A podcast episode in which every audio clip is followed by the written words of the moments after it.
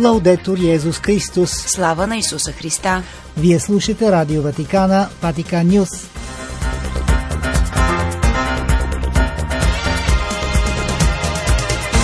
Какво ще чуете в предаването на 27 септември?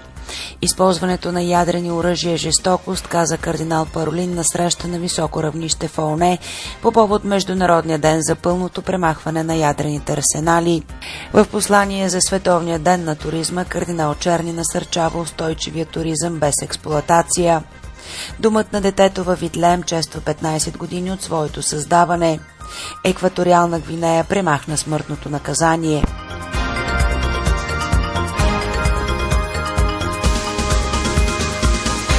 Пред микрофона с вас е Светла Чалъкова. Свят близо до бездната на ядрената война. Това бе подчертано многократно от Ватиканския държавен секретар кардинал Пьетро Паролин, който се изказа на 26 септември в ООН на среща на високо равнище по повод Международния ден за пълното премахване на ядрените оръжия. Заплахата от използването на този вид оръжие в конфликта в Украина, което според него върна конфликта в Европа обратно в измерение невиждано от поколения, е недостойна.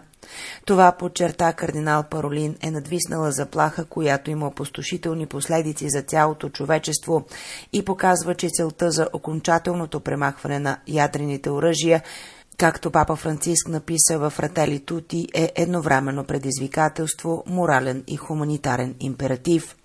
Въпреки това посочи кардиналът действията на държавите, които притежават ядрен арсенал, далеч не благоприятстват такъв изход, тъй като чрез разширяване и модернизиране на своите атомни оръжия, те продължават да разчитат на атомно възпиране, пренебрегвайки задълженията на международни договори, като член 6 от договора за неразпространение на ядрено оръжие.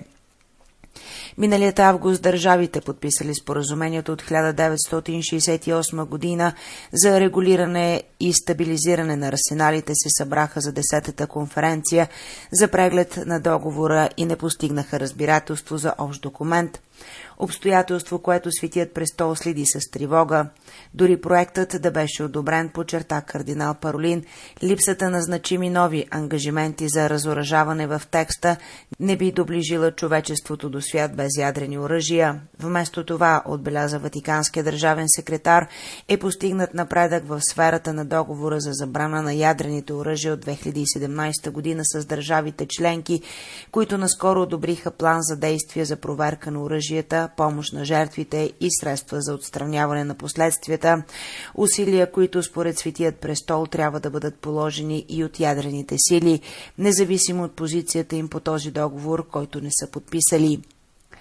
Друга цел е да се подновят усилията за влизане в сила на договора за пълна забрана на ядрените опити от 1996 година, който все още не е ратифициран от 8 подписали страни и да се подновят преговорите за договори за управление на разпадащите се материали и за гаранции за неизползването на арсеналите.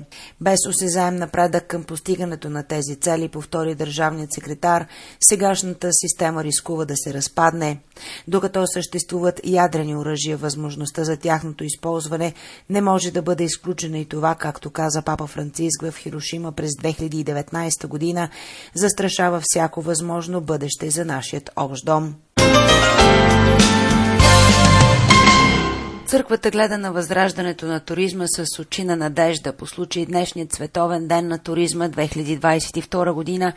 Ведомството за насърчаване на цялостното човешко развитие в послание, подписано от неговият префект кардинал Майкъл Черни, приканва да преосмислим туризма, както е посочено от темата на деня. Туризмът със сигурност е една от най-силно засегнатите човешки дейности от кризата, продиктувана от пандемията, пише Ватиканският префект, но сега той може да се превърне в един от двигателите за реконструкцията на един по-справедлив, устойчив и цялостен свят. Следователно църквата гледа на прераждането и обновяването на туризма с очите на надеждата, като приканва за рестартирането на туризма, да се позовем на онези принципи, които са вдъхновили Световният етичен кодекс за туризма. Съществени елементи се чете в посланието за изграждането на братство и социално приятелство, но преди всичко в служба на цялостното човешко развитие. Необходима е спешна промяна в курса, индикацията на черни, за да можем да излезем по-добре от кризата, която разкри толкова неравенство и несправедливости и поради тази причина туризмът трябва да се извършва в съответствие с принципите на справедливост и социална трансформация. Посланието се спира и на онези предприемачи, които са внимателни към най-уязвимите и към работниците, изложени на експлоатация, по-специално към сезонният персонал, който изпълнява по-скромни задачи в услуга на туристите. Ето защо призивът към християните е да сключат съюз с всички мъже и жени с добра воля, защото това трябва да се промени. Що се отнася до рестартирането, е необходимо да се изчисли въздействието, което туризмът оказва върху околната среда, много важен фактор според кардинала.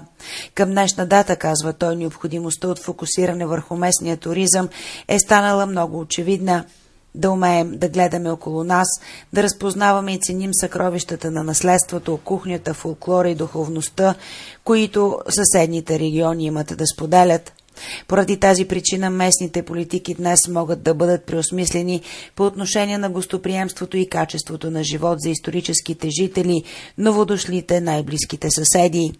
По-устойчивият туризъм също ще трябва да бъде прекроен, подчертава ръководителят на ведомството в посока на правилна връзка между хората и творението, тъй като устойчивостта на туризма се измерва също във въздействието върху биоразнообразието на природните и социални екосистеми, защото защитата на биоразнообразието и удивлението пред чудесата на сътворението трябва да съществуват едновременно в преосмисленият туризъм. Изправени пред противоположната съпротива, която благоприятства намаляването на пространствата за приобщаване и стандартизирането на съдържанието, е необходимо да противопоставим туризъм, който винаги има предвид цялостната визия за човека, която не е, обяснява кардинал Черни, цитирайки папа Франциск теория, а начин на живот и действие, в срещата с различна култура, с нейната история и с ценностите, които притежава, като по този начин възражда една общност, насърчавайки диалога между местните културни езици и стила на живот на посетителите. Католическата църква, отбелязва кардинал Черни, е много заинтересована да популяризира тази обновена визия за туризма с оглед на цялостното човешко развитие. Този метод на слушане и участие е представен от синодалният процес, който би могъл да донесе дори в гражданското общество и економическите организации по-голяма нагласа за съставане на интереси и различни гледни точки.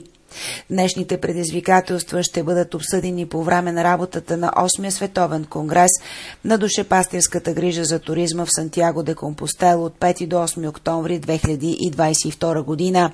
Събитие озаглавено туризъм и поклоннически пътувания пътища на надежда. Нека гледаме с надежда към жизнеността на сектора, към всички участващи хора и към тези, които носят отговорност за него е поканата на кардинал Черни, който, цитирайки думите на папа Франциск, насърчава всички да поддържат запален факела на надеждата. От обикновен проект за следучилищно обучение до истински жилищен проект, който днес посреща 27 подрастващи в трудни ситуации.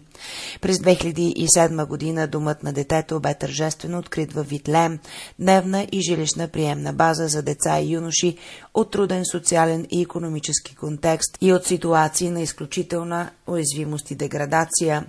От този момент нататък децата започнаха да живеят постоянно в къщата от понеделник до събота след обед, сякаш това беше техен дом.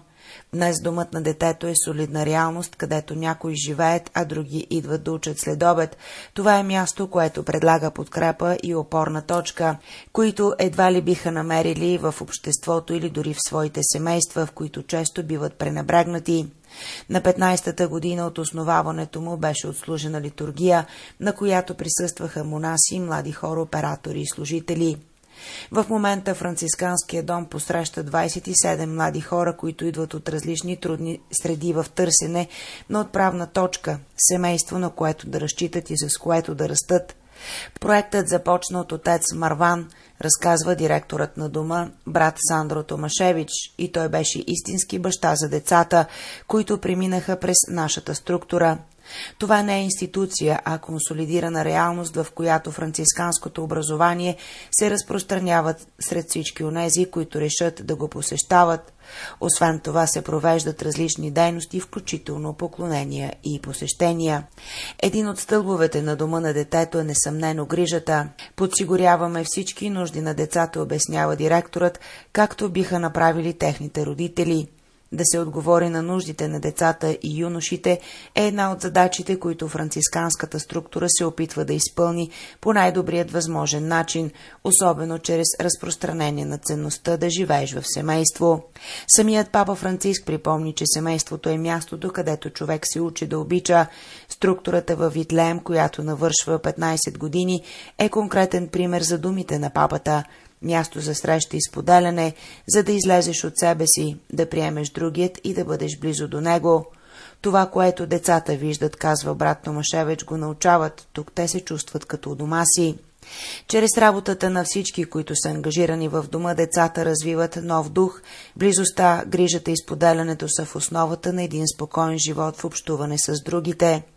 Да се чувстваш обичан, заключва директорът на домът, е съществено. Те се отнасят към другите, както се отнасят към тях.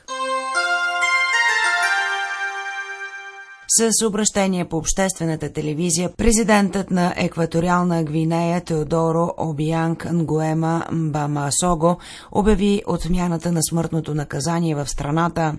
Синът на президента и вероятен наследник Теодорин определи събитието в Твитър като историческо и паметно, което изравнява страната с други африкански държави, като Сиера Леоне, Чат и Малави, които премахнаха смъртното наказание през последните две години. Това е положителна новина, защото смъртното наказание далеч не е изчезнало от африканският континент, обяснява африканиста Енрико Казале. В момента има около 30 държави, които все още го прилагат, добавя той, дори ако половината от тях не са изпълнявали смъртна присъда от години. Въпреки това, обяснява Казале, Amnesty International и други международни организации обвиняват правителството на екваториална Гвинея за изчезването на хора, като ги задържат задържа произволно и дори ги измъчва, въпреки факта, че не е имало екзекуции от 8 години поне официално. Малка централна африканска държава, разположена между Камерун и Габон, разделена между континенталната част и остров Биоко, където се намира столицата Малабо, екваториална Гвинея се управлява от своят президент от 1979 година. 43 години власт, които правят Теодоро Обианг, най-дълго управлявалият държавен глава в света света. Президентът подчертава Казали е последният наследник на множество президенти, управлявали в продължение на десетилетия. Това е феномен, който в Африка бавно се преодолява, но в екваториална Гвинея властта все още е твърдо в ръцете на президента и се предполага, че дори може да премине към неговия син Теодорин, който е също толкова дискутиран. Президентските избори, насрочени за 2023 година, бяха изместени за 20 ноември, за да съвпаднат с законодателните избори. Жителите на страната са 1,3 милиона души, повечето от които живеят под прага на бедността, въпреки че страната е един от най-големите производители на петрол в Африка. Това се изблъсква много с начина на живот на управляващата класа, потвърждава Казале. Могат да се видят в интернет снимки на сина на президента с много луксозни коли, а самият Теодорин често живее в Европа, поддържайки много висок стандарт на живот благодарение на това огромно богатство. Темата, заключва той, е доколко силовата група Нгуема все още ще управлява това богатство и доколко ще го управлява в бъдеще. Слава на Исуса Христа! Лаудетур Йезус Христос!